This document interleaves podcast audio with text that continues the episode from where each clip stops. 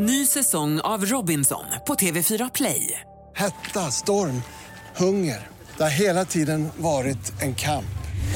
Nu är det blod och tårar. Fan händer just nu. Det. är Detta är inte okej. Robinson 2024, nu fucking kör vi! Streama söndag på TV4 Play.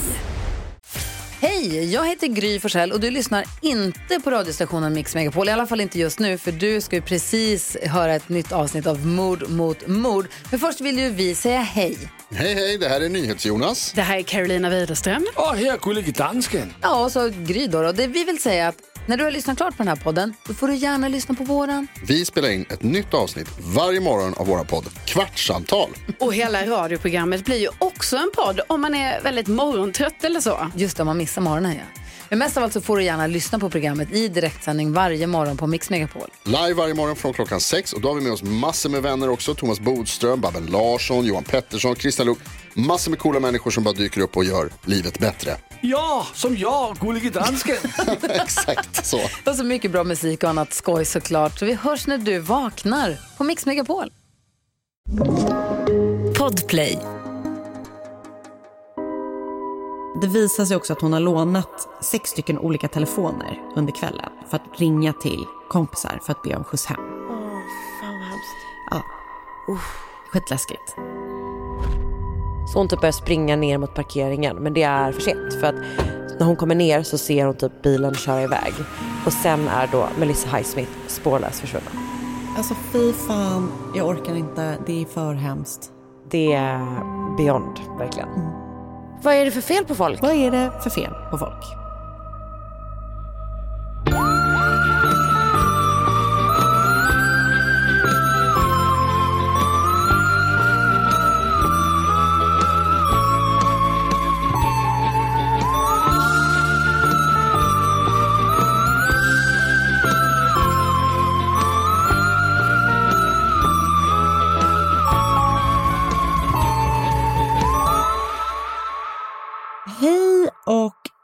Hjärtligt välkomna till veckans avsnitt av Mord mot mord. De hjärtligaste välkomnarna. Vad roligt att ni är här. Så kul. Hur är läget med dig? Det är bra tack. Jag tycker att det känns pirrigt att vi har sålt ut eh, Stockholm. Alltså så pirrigt. Och jag är också, you go my hometown, äntligen. Your hometown. Äntligen. De En inte. dag ska jag sitta på Arlanda, där i ankomsthallen Ah. och vara my hometown tillsammans med kungen och drottningen, tillsammans med Ingmar Bergman och alla andra men stora. det finns ju några som är lite mer random där, ja, kan man säga. Vilka då? Ja, men det känns som att det är vissa som man bara, oh, okej. Du. Men jag, vet, jag, har liksom ingen, men jag tror att det är för att de aldrig har plockat bort någon. Nej, Så de kändes säkert helt rimliga när de satte upp dem typ, men sen har man kanske fallit i glömska lite, lite grann. Jag, ska, jag vill inte nämna några namn, men jag vet en som jag tänker på. För det är nämligen så att jag väldigt gärna vill att du ska nämna namn. Alltså det var det jag tänkte fråga dig, kan du nämna namn, vilken du, du som stockholmare minst känner förtjänar att sitta Nej, jag vågar inte. Jag vill inte få eh, typ mjältbrand på mig. Men eh, jag kan säga till dig sen. Vänta, okej så det är någon, någon som håller på med biokemi? Nej. Jag kan tyvärr inte säga mer än så. Kan du säga det till mig och så kan vi be Dava som klipper att bipa det? Okej. Lova Ah. att du gör det då, Dava. Ja, alltså annars så blir det, annars är det, så kommer du sitta på våran wall of shitlist. Ja. ja, men alltså, är inte lite random eller?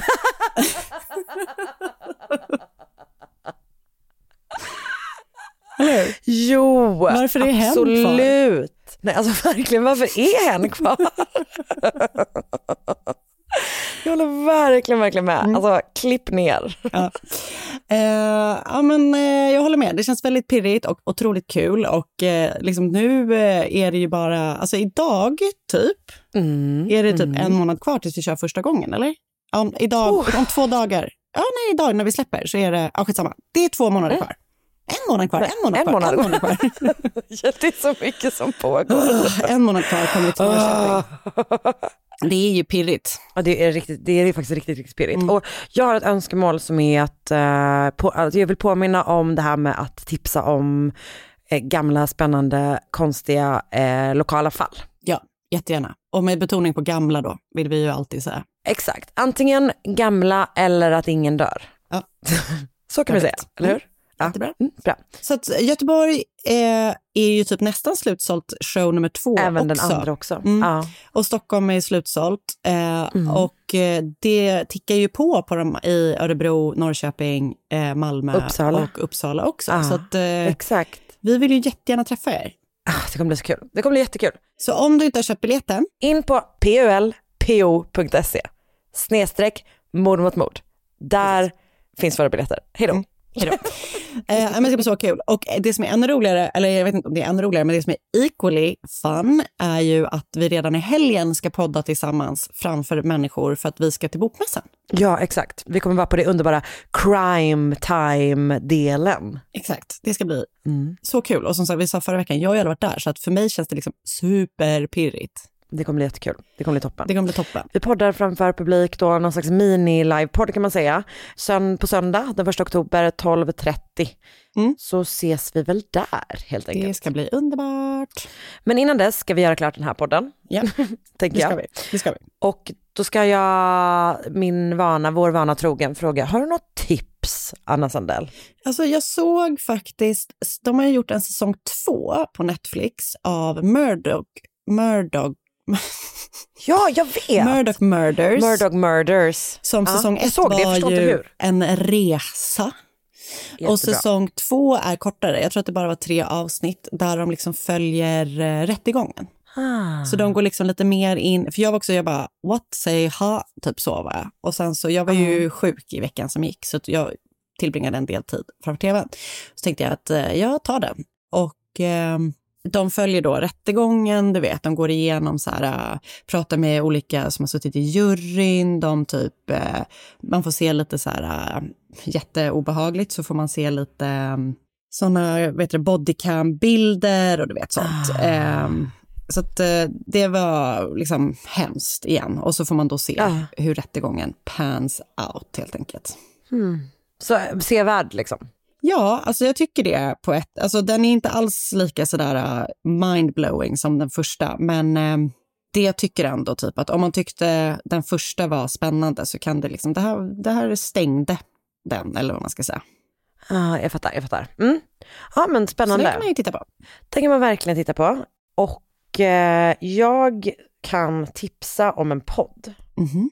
För jag har ju berättat om eh, The Retrievals, eller hur? Ja, det har du nog. Ja, Ja, det är den här serial, eh, ja, ja, ja, ja eh, det har du. serial productions-podden som Mm. handlar om en person som stal fentanyl, heter det så? Är det Mm. smärtstillande? Mm. Ja.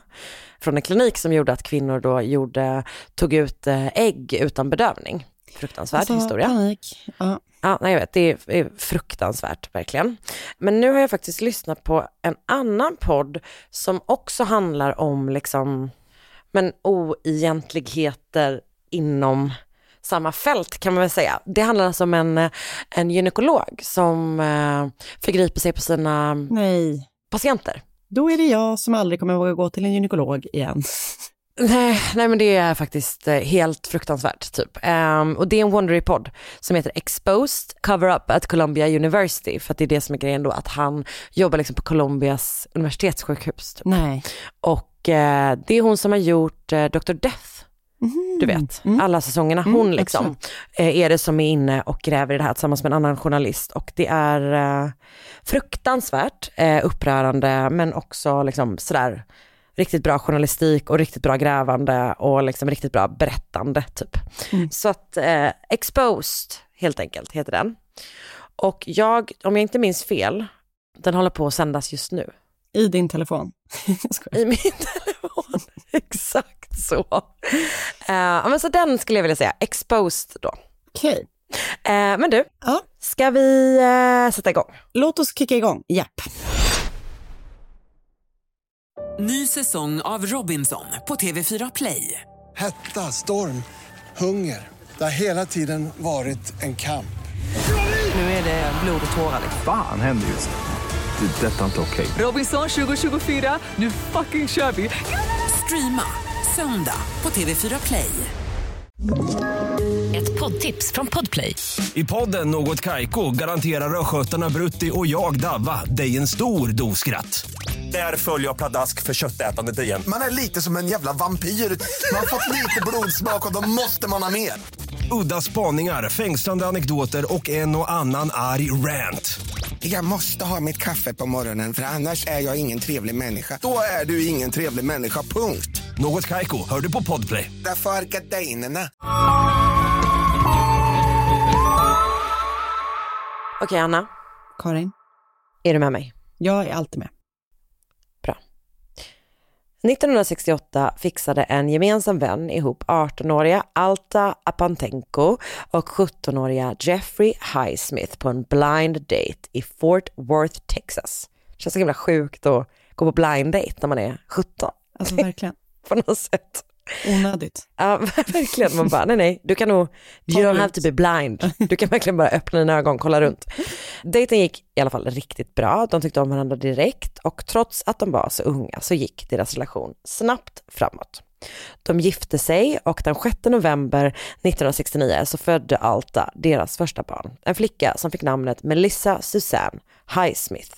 De är alltså skitunga liksom. Yeah. De är typ så 18, 19, 20 när de får det här barnet. Och de flyttar runt lite grann och de får det typ ganska snabbt tufft. Så eh, deras familjer, eller åtminstone Altas familjer bor i Fort Worth, men de flyttar liksom därifrån. Och eh, jag tänker att det kanske inte gjorde det lättare att typ ha ett litet barn när man är eh, så himla ung och de får det liksom jättetufft typ. Och delvis då för att de som sagt är jätteunga, de har dåligt med pengar och sådär och ett spädbarn att ta hand om är ju nog så tufft liksom. Men Alta hade också svårt att hitta sin liksom roll i den här nya situationen. Alltså hon hade nog svårt att hitta sin mamma-roll, sin mamma-identitet liksom.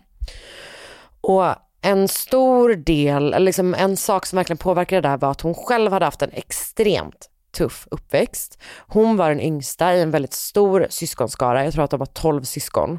Och när hon var bara några år gammal så lämnade hennes mamma eh, sina sex yngsta barn till ett fosterhem.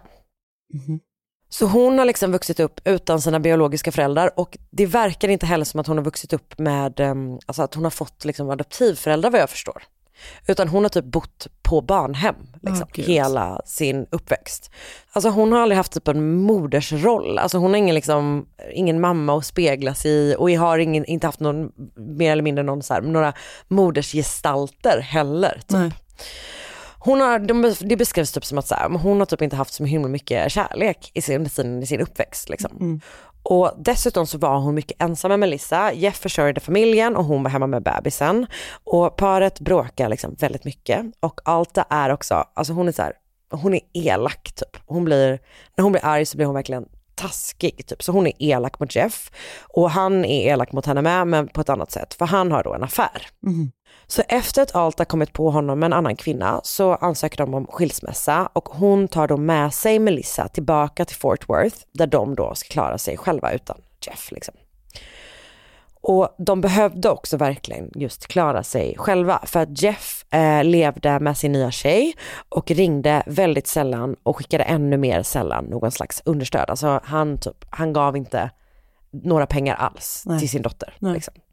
Så det är då 1971 och Alta är 21 år gammal. Hon bor med en bekant som heter Carol. De växte upp på samma boende, det är så de känner varandra. Mm. Carol har också ett litet barn, en son och de här fyra bor tillsammans och det verkar vara en ganska dålig situation. Alltså de här kvinnorna är ju typ, som sagt, jätteunga. Det känns som att de Mm. egentligen skulle vilja vara unga och typ inte ta hand om små barn. Nej. Alltså de vill typ festa och leva sina unga liv.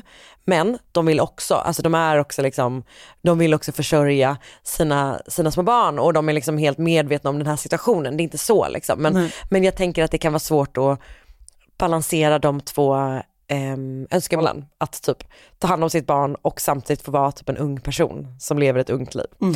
Och det är ju inte lätt att, det finns ju typ inget socialt skyddsnät i USA. Nej. Man får ju klara sig själv bäst man kan, ganska mycket. Och när Alta då får ett jobb som servitris, ett jobb som hon verkligen, verkligen behöver för att kunna försörja sig och Melissa, så kommer då nästa problem. Det finns ju liksom ingen förskola att lämna sitt barn till hur som Nej. Helst. Alltså det är inte som att det inte kostar pengar att ha barn på förskola i Sverige heller, men det är ju liksom en enorm skillnad. Det är ju subventionerat här i alla fall på ett annat sätt än... Nej men precis, det finns ju inte den typen av liksom samhälleliga eh, instanser. Typ. Och hon kan ju inte ha med sig Melissa på jobbet. Melissa är strax under två vid den här tiden. Ja.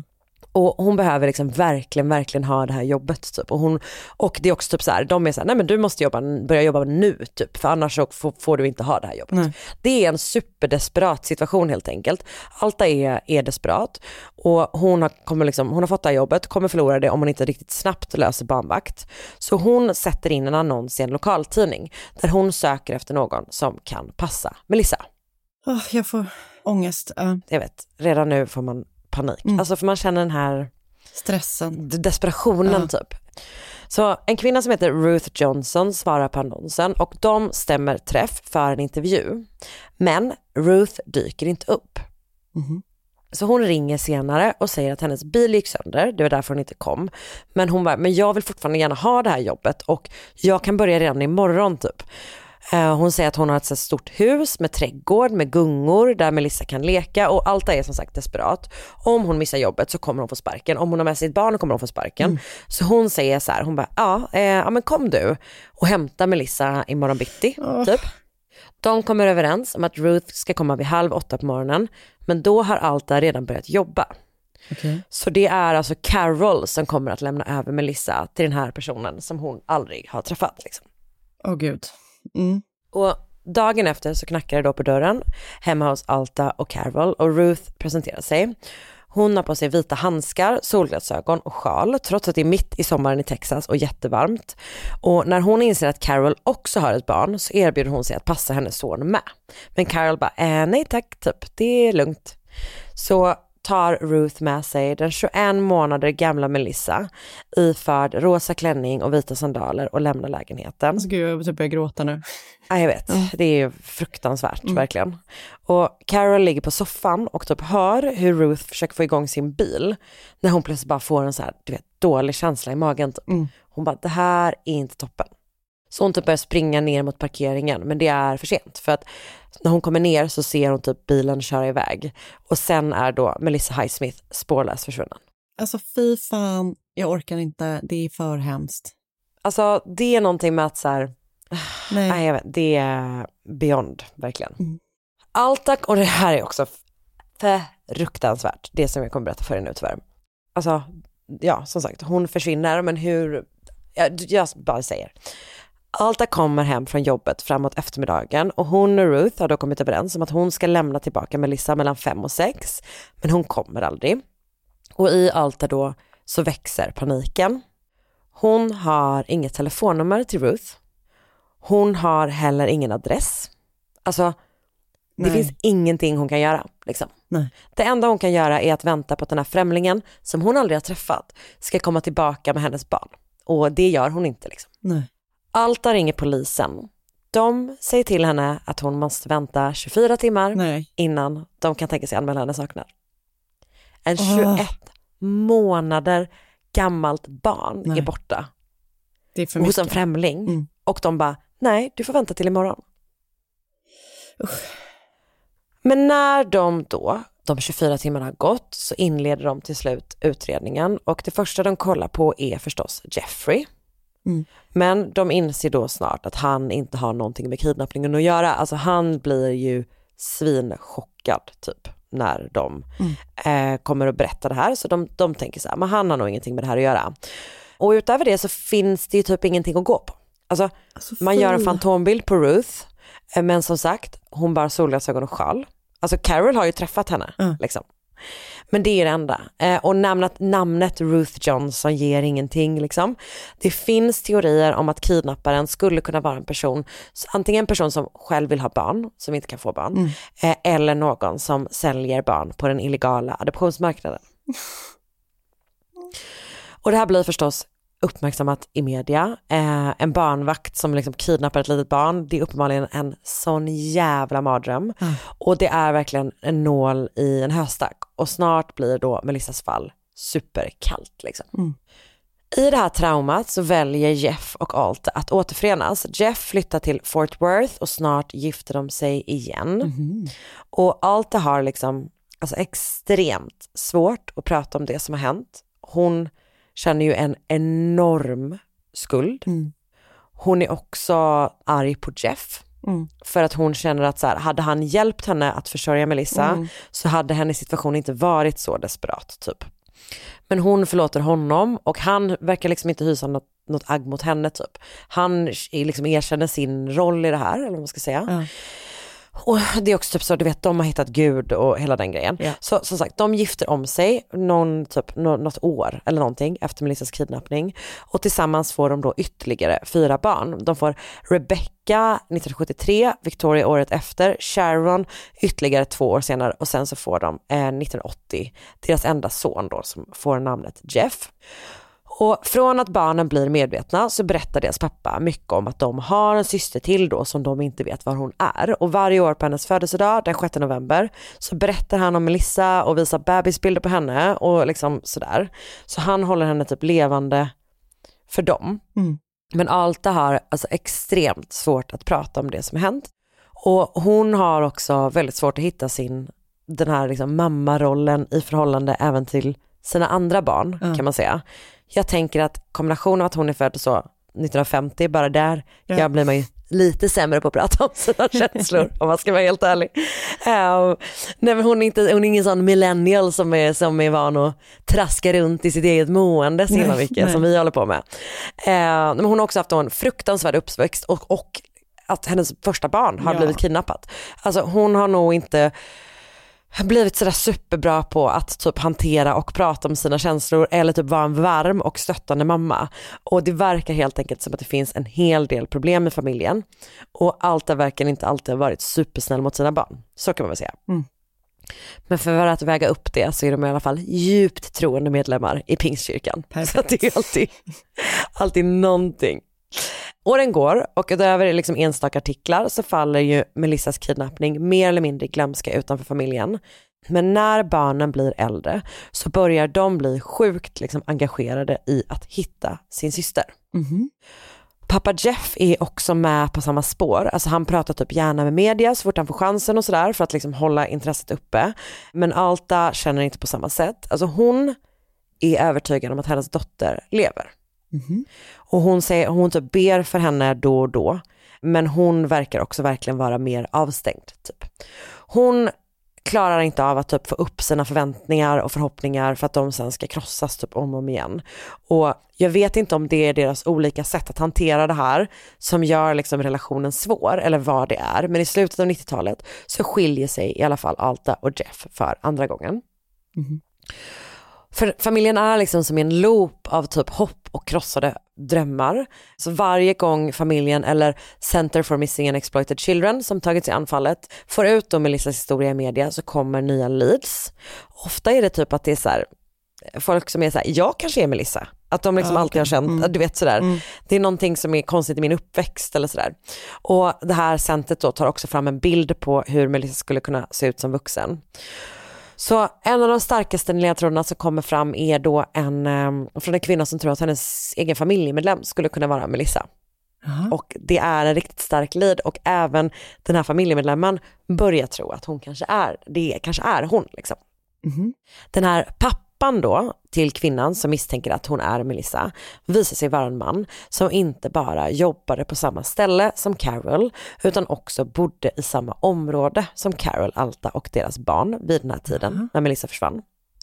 Melissa hade ett tydligt födelsemärke i nacken. Det har den här kvinnan med. Och inte nog med det, hennes pappa har också erkänt att han har då fått ett av sina andra barn via illegal adoption.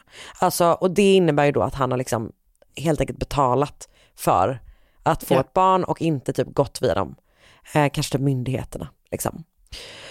Och dessutom så har hans barn starka minnen av att många barn typ kom och gick i deras hus när de var små. Så det finns teorier om att deras pappa kan själv ha varit, alltså själv ha varit inblandade i den här liksom, adoptionsmarknaden. Mm. Typ. Ja, exakt. Familjen Highsmith är också övertygad om att de nu har hittat Melissa. Och som sagt, den här kvinnan tror också att så här, det är nog jag typ.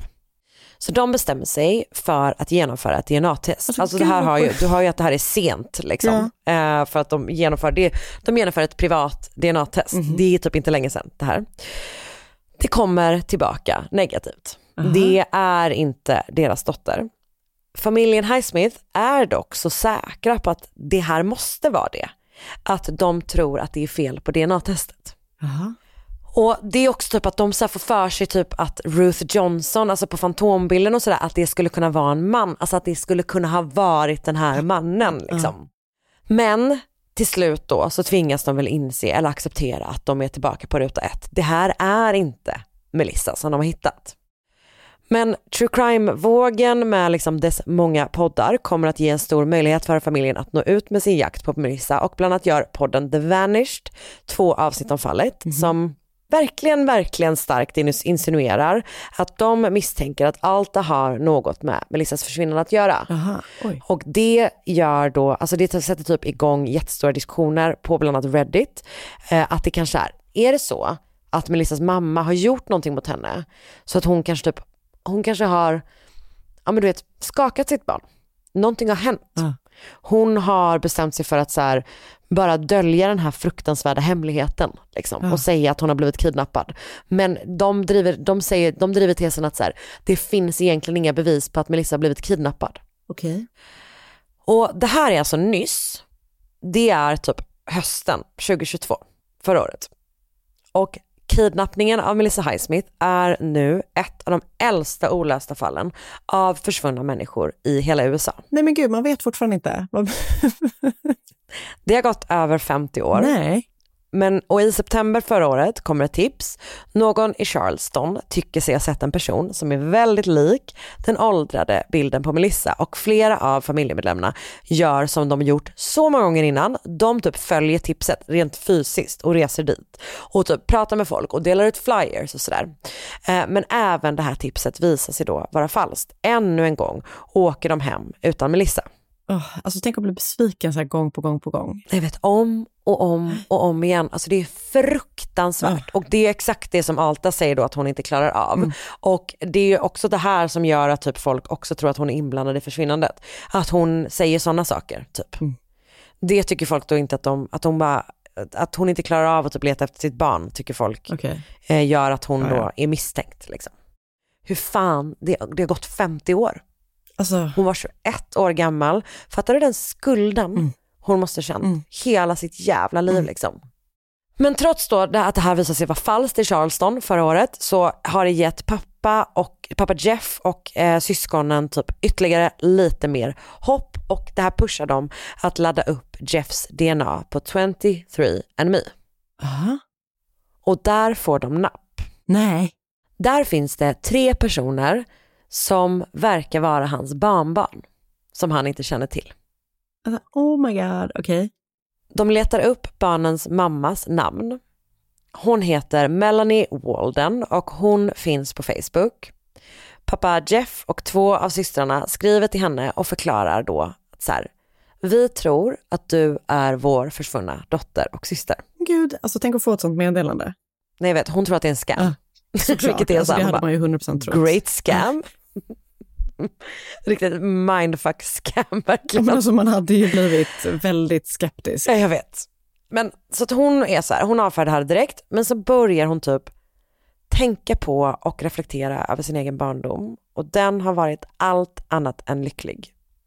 Hon har alltid känt ett avstånd mellan henne och hennes mamma och också upplevt att mamman, alltså hur mamman har behandlat henne har skilt sig åt från hur hon har behandlat hennes bröder typ. Aha. Hon har typ inte tillåtits att gå ut och leka på samma sätt och relationen till mamman har liksom bara blivit sämre ju äldre hon har blivit. Alltså hon har liksom hållit, hennes upplevelse är typ att hon har hållits inomhus väldigt mycket.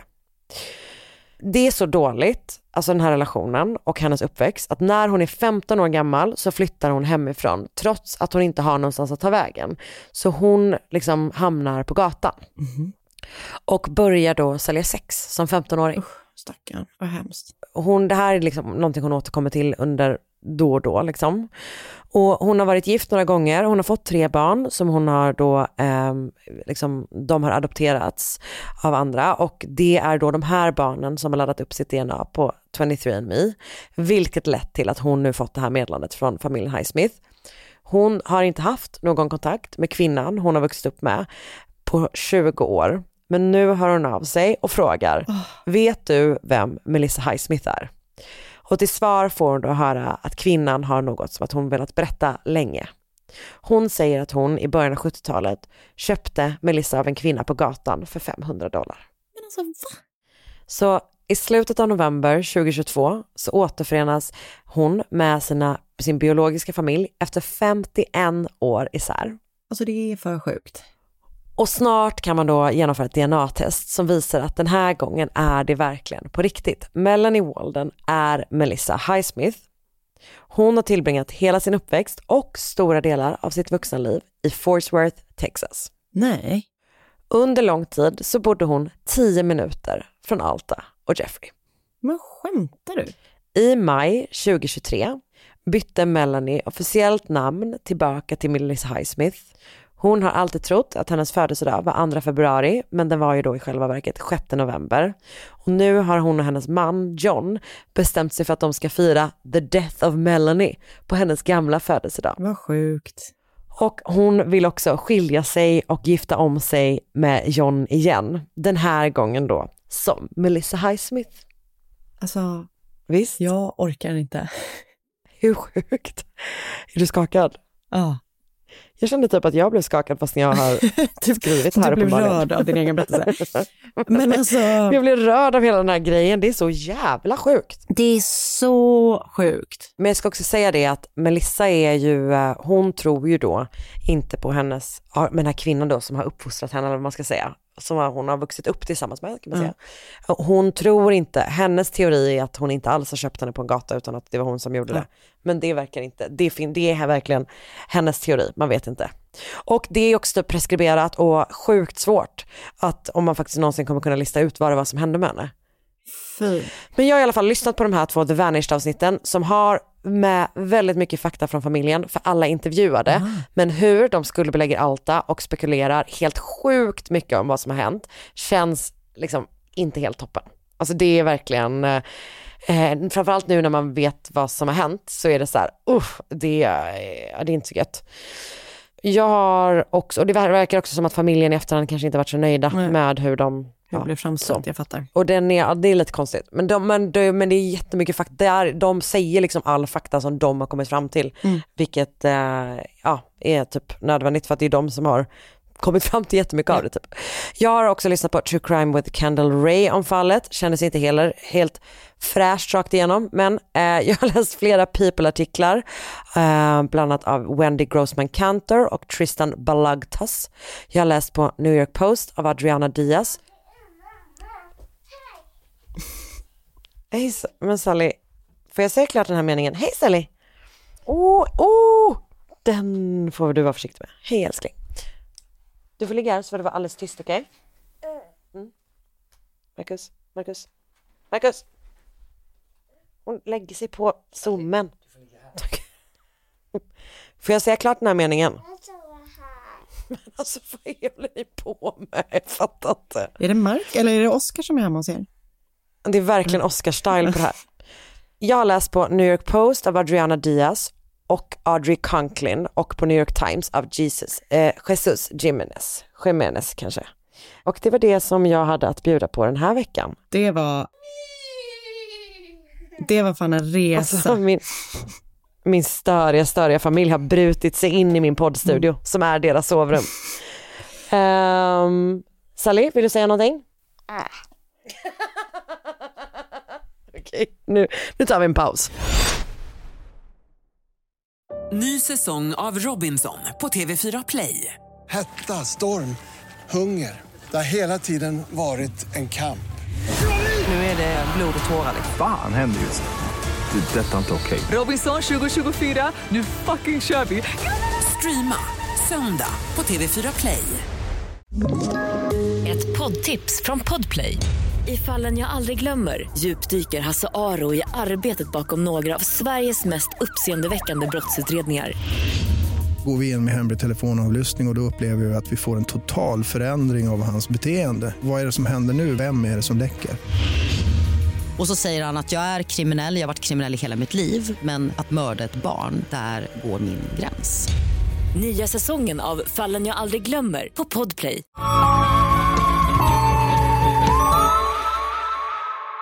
All right, då kör vi. Ja. Eh, Så Halloween är ju typ the party holiday i USA och det tyckte också den 22 år gamla Chelsea Brooks år 2014.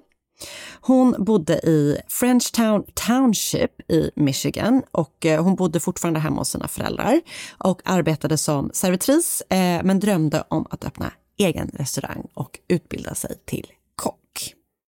Den 26 oktober 2014 så skulle en kille som hette Mike Williams ha en jättestor halloweenfest på sin familjs gård och det här hade han haft så här flera år innan. Liksom. Så det var som en, lite av en tradition i eh, området.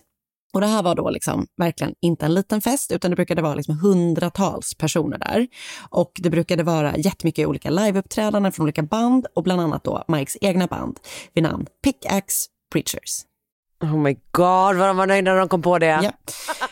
Ehm, så det, det liksom brukar vara, alltså det är typ the happening låter ändå liksom, av skoj. fall, helt enkelt. Yep. Alltså höstens äh, stora händelse kan jag också säga på svenska. Jag äh, gillar att jag gillar att vara lite American. Eh, så, så Chelsea skulle då gå dit med några kompisar och de höll på att eh, ladda upp för det, du vet, genom att prata om vad de ska ha på sig. De sydde egna kostymer, du vet, allt sånt där. Och eh, Chelsea och hennes, en av hennes kompisar som hon skulle gå dit med, de bestämde sig för att de skulle då vara klassiska villains. Och eh, Chelsea då bestämde sig för att vara en väldigt klassisk karaktär. Hon skulle klä ut sig till Poison Ivy i Batman. Mm, riktigt sexig. Riktigt sexig. Så hon höll på då att sy en kostym, du vet hon köpte typ som en sån här danstrikå, du vet en sån grön dansbody typ och sydde dit så Japp. alla löv och du vet köpte en passande peruk, köpte någon så här bägare som var poison och du vet massa såna grejer. Japp. Eh, så då är det liksom dags för partyt. Kvällen för partyt. Chelsea åkte dit med sina två kompisar. De hade skitkul. Det var en jätterolig fest. Alla har liksom en real good time. Och de hänger ihop mestadels under kvällen. Eh, och Chelsea då som inte hade fickor på sin hemmasydda Poison Ivy direkt frågade om hennes, en av hennes kompisar kunde ha hennes telefon. Och det kändes typ inte som någon grej eftersom de var på den här liksom, festen som även om det var hur många människor som helst så var det ändå hemma hos en person, det var typ ute liksom, på vischan, det var Ja. inte så här, i stan, det kändes liksom helt safe. Deras kompisar typ. Ja, jag tror typ inte, de, de, de känner inte den här Mike, utan det verkar verkligen vara Ah, typ så här, jag vet inte om Det det är en så stor fest. Jag ja, fattar. jag vet inte om det är biljetter, men det skulle typ kunna vara så att han säljer biljetter till det. Alltså, du vet, Ja. det är verkligen jättestort Ja. party.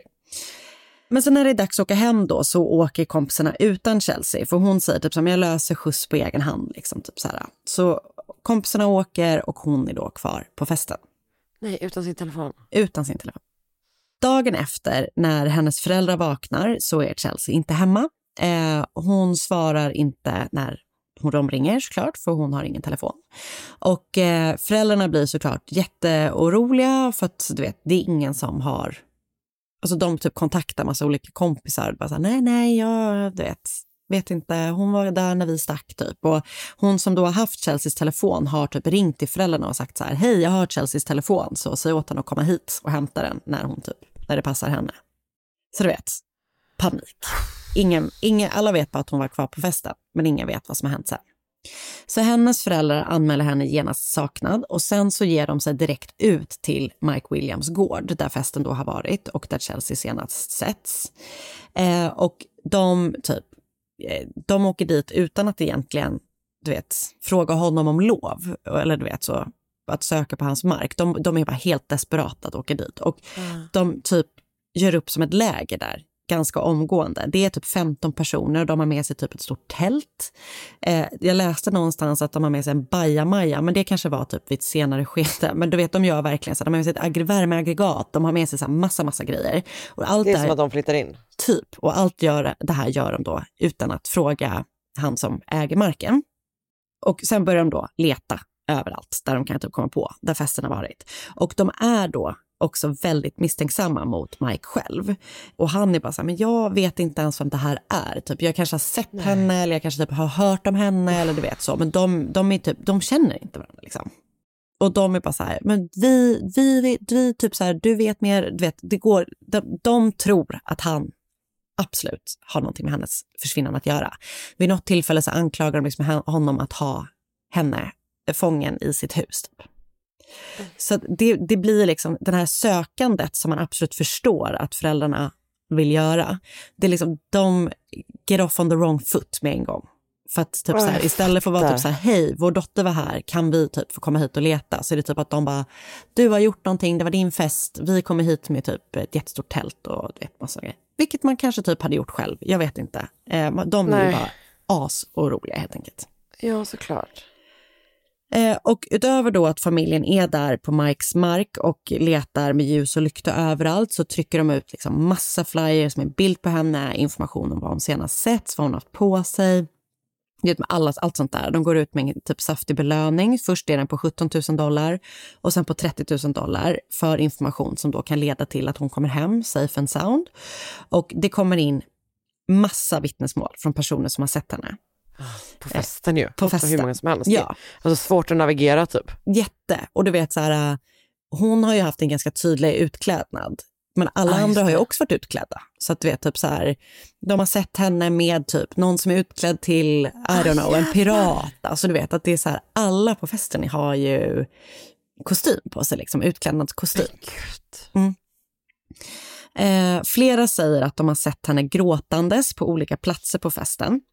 Eh, och typ att du vet så här, hon, alltså typen hon har försökt få skjuts hem, alltså vet hon har varit ganska typ berusad och så här, vill bara hem till slut. Och du vet hon har också ringt en av de kompisarna och varit så här, kan du komma och hämta mig? Och då har hon varit så här, nej jag har druckit för mycket, jag kan inte köra typ. Så att hon har velat komma hem men har typ inte lyckats få skjuts. Typ. Så flera säger då att de har sett henne gråta på olika ställen på festen. Eh, någon vittnar om att en kille typ har stått med henne och typ tröstat henne och sådär. Och det vittnet som har sett den här killen som tröstat henne hjälper polisen att ta fram då en gärningspersons skiss typ. Det visar sig också att hon har lånat sex stycken olika telefoner under kvällen för att ringa till kompisar för att be om skjuts hem. Alltså du vet, så hon har verkligen så här, Åh, fan vad hemskt. Ja, skitläskigt. Och typ också desperationen av att man bara säger, fan det är ingen som kan köra mig hem och jag är mitt ute i skogen, vad typ gör jag? Alltså, ja, så jäkla sorgligt.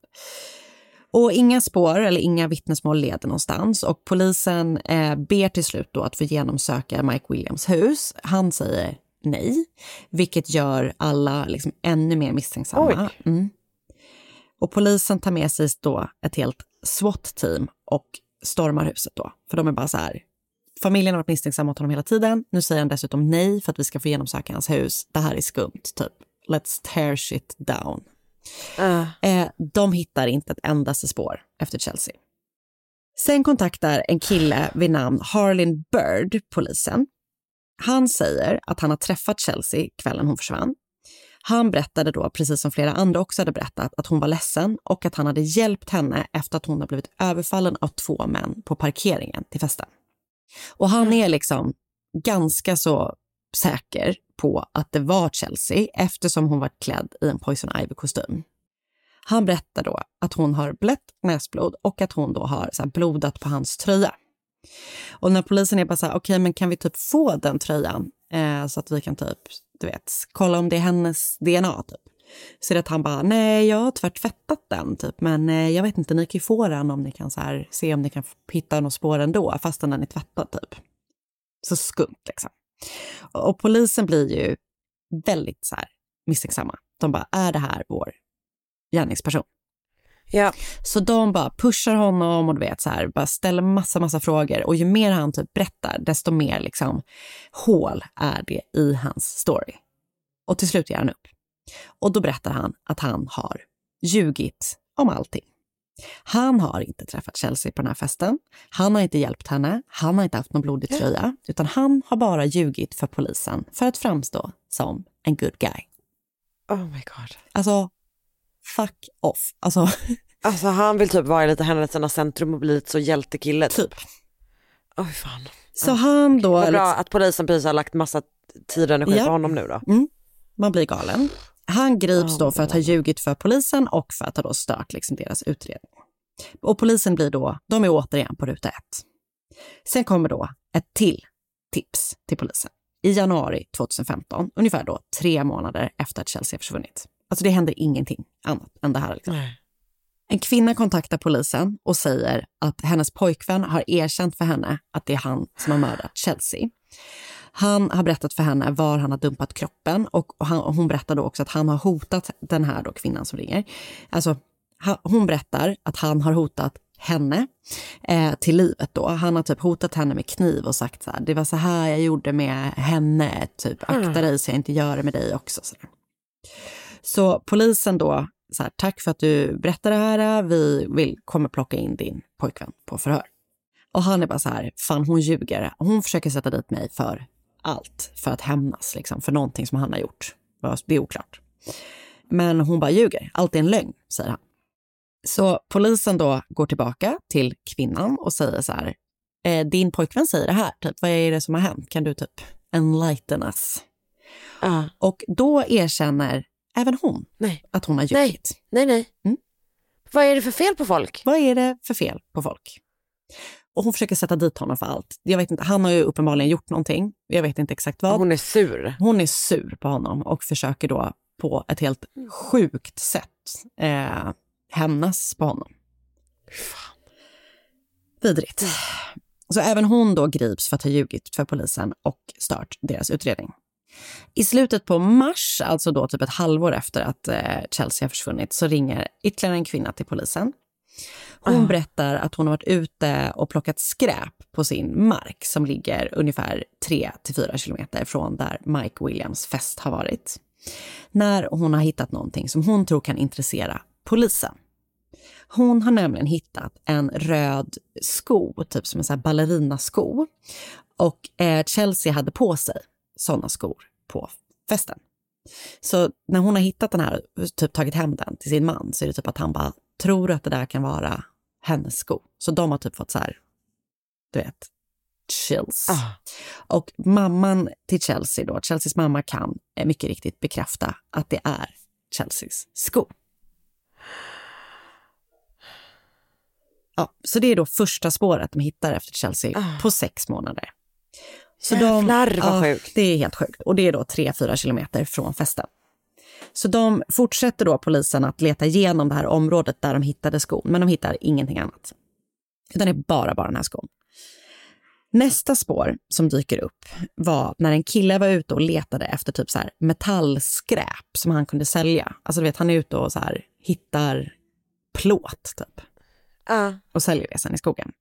Han är en och en halv mil från eh, där Mikes fest hade varit när han hittar någonting som är typ lite gömt under eh, något av hans fynd, liksom någon metallbit inuti typ ett skjul. Där hittar han då delar av Chelseas kostym, ska vi säga. Han hittar hennes peruk och sen så hittar han då den här liksom bodyn eh, med murgrönan som är sydd på. Och han gör typ inte kopplingen först, utan först är han typ, han bara cool kostym typ och sen så bara, nej vi kanske inte ska ta med den, jag låter den ligga kvar. Så det dröjer en vecka innan han gör kopplingen att det liksom kan ha varit Chelseas kostym som han hittade. Så han har inte tagit med den utan han har låtit den ligga kvar. Och först är han så väldigt tveksam till om han ska ringa polisen för han är då rädd att eftersom han själv har tagit i det. Att han höll på med massa skit där, ja. Ja, och att vet, han har tagit i det så det, det finns hans fingeravtryck på hennes Mm. kläder och de är typ i samma ålder. Så han är rädd typ att polisen ska vara så här, äh, ja det är du typ. Till slut så är det typ hans syster som övertalar honom att bara så här, du måste ringa polisen och berätta vad du har hittat. Så han gör det. Så de hittar då hennes body och hennes peruk. Det är inte hela kostymen, men de hittar liksom typ större delen av den. Och i den här bodyn då, den är för det första typ sönderriven på något vis. Eller typ utdra, alltså vet du, det är sånt här eh, ballerina... Superelastiskt ja, liksom. Den är liksom helt förstörd på något vis. Och i den så hittar polisen också DNA som tillhör någon annan än Chelsea. DNA matchar ingen som de har i sina databaser och de tar prover från alla som har figurerat i fallet. Han som har hittat dräkten, han som ljög liksom i början, han, eh, du vet, så massa män. Men de får inte ta Mike Williams DNA. Han vägrar, för han är typ så här, jag vill inte att polisen ska ha mitt DNA sparat. Mm. Och ingen som de får ta DNA av, eller liksom prover av, matchar det som de har hittat i bodyn. Vi spolar fram några veckor. Den 24 april så håller en person på att gräva och bygga på sin mark, ungefär en mil bort från stället där Mikes fest har varit. Han håller på att bygga ett hus och han behöver, du vet, så här, han har en sån här liksom, grävskopa på sin mark och han behöver typ fylla upp något hål liksom, på, jord, på marken. Så han typ ska ta jord från ett ställe till ett annat. Och precis när han ska göra det här så gör han då den fruktansvärda upptäckten. Han hittar en kropp. Och han får ju liksom så här ringer polisen och är total panik och du vet så här, de kommer dit. Eh, och det har ju gått ganska lång tid så man kan inte se vem det är. Men kroppen visar sig vara Chelsea.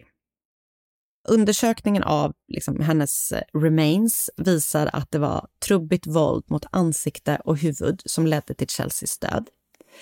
Och eh, runt omkring eh, på den här mannens mark så hittar de också resterna av Chelseas kostym.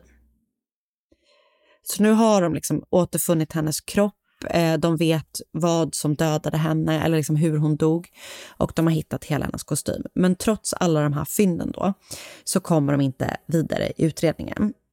Det är då förrän i juni när någon skickar skärmdumpar från Mike Williams nyårsfest. Halloweenfest. Halloweenfest, tack. Så det här är liksom långt efter ändå. Bilderna föreställer en man som folk tycker har betett sig konstigt och som liknar då den här gärningsmannabilden som ritades i samband med att hon hade försvunnit. Han har tydligen efter festen gått hem till någon så random person och plingat på och så varit så här, får jag komma in och sova här? Varpå att den här personen bara, nej, det får du inte. ehm, och, och, då har den här mannen som då plingade på istället lagt sig på verandan och sovit. Huh. Ja, skitläskigt. Och när ägaren till verandan, eller vad man ska säga, vaknade nästa morgon så var mannen borta, men han hade lämnat kvar en skinnväst där det låg både rep och kniv. Och jag vet mm. inte varför den här personen inte har sagt någonting tidigare. Men det gör han till slut i alla fall. Mm. Och polisen går då ut med den här bilden och den här killen som är på bilden kontaktar själv polisen och bara säger så här. Jag var riktigt nitad den här kvällen. Jag kommer inte ihåg någonting. Och polisen tar såklart DNA-prover från honom och ber honom att gå med på ett lögndetektortest och du vet allt sånt där. Men innan den här killen då hinner ta lögndetektortestet så meddelar labbet att det här inte heller är en match mot DNA som hittades på i Chelseas body. Men de meddelar också att de till slut har hittat en match. Det har liksom kommit in ett nytt, nytt DNA. Äntligen. Så i juli 2016, knappt två år efter att Chelsea försvunnit, så har de då till slut hittat en match. Provet matchar en man vid namn Daniel Clay. Han är från samma område som Chelsea och de är typ lite lika gamla. Han är lite äldre. Han har inget jobb och inget fast boende, men har då vad man kan kalla för liksom, kvinnotycke. Typ. Han har barn med flera olika kvinnor i området, bland annat med en kollega till Chelseas bästa kompis. Mm. Så de är liksom lite så här, jag tror det finns de, connections. Ja, de känner inte men de varandra. Känner inte Nej, varandra. exakt. Men Nej, de är typ, eh, alltså jag tror att vet, det är perifert så. Han verkar liksom ha varit en ganska så här frånvarande pappa, för han har då två häktningsordrar, eller vad det kan tänkas heta, för att han då typ inte har betalt underhåll för sina barn. Så polisen plockar in honom för det och du vet, säger ingenting om mordet på Chelsea. Så när han så blir gripen av polisen så är han helt eh, typ chill. Han är bara så här, ja, typ, nu är jag här igen. Typ. Jag betalar väl det då. Typ. Ja. Ja. Men när de börjar fråga då om Mikes fest och eh, om Chelsea så spelar han vet, först helt ovetandes. Han säger att han inte har någon aning om vem Chelsea är och att det inte finns någon möjlighet om att, att vet, hans DNA skulle finnas på Chelsea. Men när polisen till slut säger så här, men vi, vi har hittat ditt DNA i hennes kläder typ. Eh, så är han så här bara, eh, ja jo jag hade ju sex med en person på den festen men jag vet inte vem det var och hon var typ helt okej när jag drog så här. Men det han inte vet då är att det DNA som polisen har hittat, det är inte sperma. Utan det är alltså hudavlagringar på de platserna liksom där Chelseas kostym var sönderdragen och typ trasig och du vet så här. Så att polisen är typ så här, ger honom en öppning. Alltså det här är så en jätteinvecklad historia så jag kommer inte gå in på det. Men de ger typ honom någon slags öppning där de är så här, försöker så här, de, att han kan säga att hon har dött under så kallat rough sex. Mm. Polisen säger typ så här, de ljuger för honom eller du vet, säger att hon har någon så ovanlig bensjukdom som gör att hennes skelett är så otroligt skört. Att det typ liksom kan gå sönder bara att man tar på henne. Så att, okay. ja, så att när polisen säger det så säger han så här, ja just det, vi har haft så kallat rough sex och hon har då blivit medvetslös. Eh, och att han då har försökt ge henne hjärt och lungräddning men att du vet, då har hon typ gått sönder ännu mer på grund av den här bensjukdomen. Oh my Mm. god. Eh, så att eh, han är så här, ja okej, det, jag, jag liksom hade sex med henne, men det var då på grund av den här bensjukdomen som ni pratade om, som hon dog, inte på grund av att jag var våldsam mot henne. Det är ju då som sagt en lögn. Så att du vet, de, typ, de sätter dit honom helt enkelt. Jag vet inte, om man, Ah. tydligen så får man göra så. Men jag tycker typ att det känns helt galet att man får göra så. Eller jag vet inte, det känns bara så helt knäppt att bara ljuga typ om en sån grej. Eller? Alltså han ska ju såklart Ja. åka fast för det här, missförstå mig rätt. Men eh, jag vet inte, det känns så knäppt bara. Eller? Har jag fel? Nej men jag förstår vad du menar men det är väl att man typ tänker att man bara inte skulle väl polisen och sen så bara jo det skulle så.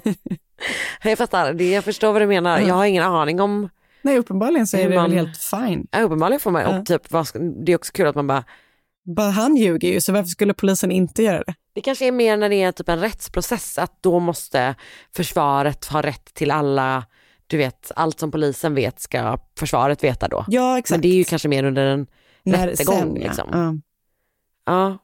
Ja. Han åker i alla fall fast, för han erkänner, det är liksom, han, han, han, han, kom, ju- han erkänner, det är han som har dödat Chelsea. Så han grips och åtalas för mordet på henne. Men när det var liksom, dags för rättegång så nekar han då till att han har mördat henne, utan han fortsätter att hävda att det var en olycka, att det var då rough sex som har då spårat ur. Och eh, ja, sådär. Åklagarsidans case är då att han har raggat på henne och att han, eh, hon sen då har nekat honom och då har han blivit Ja. arg, upprörd Jättearg. och tagit hennes liv.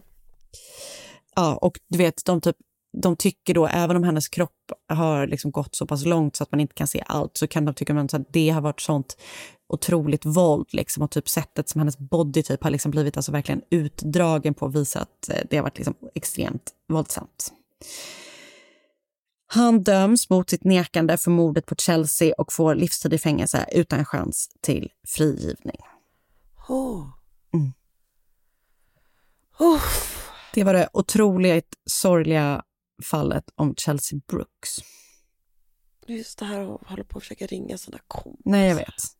Och typ, det, det är en av kompisarna, är, eller båda kompisarna intervjuade i ett poddavsnitt som jag lyssnade på och hon är typ som bara, jag trodde typ att jag var så här ansvarsfull som var typ så här, men jag kan inte köra och hämta dig. Jag ska har inte druckit." köra, typ. Ja, och sen så hon bara, det var ju det absolut liksom värsta misstaget som jag gjort i hela mitt liv. Alltså apropå skuldkänslor, så ja, så jäkla hemskt. Usch vad tungt, jättetungt. Mm. Jag har lyssnat på ett avsnitt av Dateline som heter The Halloween Party. Jag har läst olika artiklar på CBS News utan byline, men de heter Chilling Details Emerge in Death of Woman Last Seen on Halloween Party, Man Charged in Murder of Woman Who Disappeared from Halloween Party.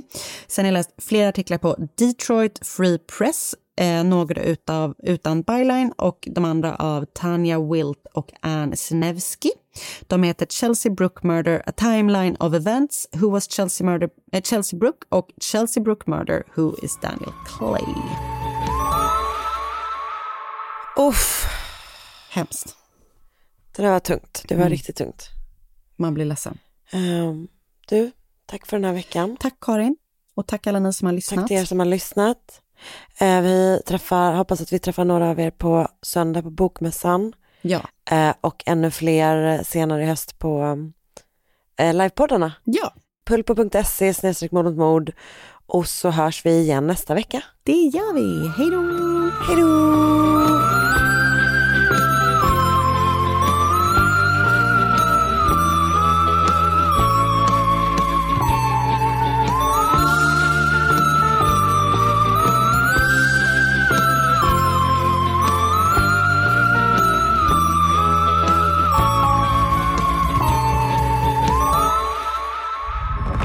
Podplay, en del av Power Media.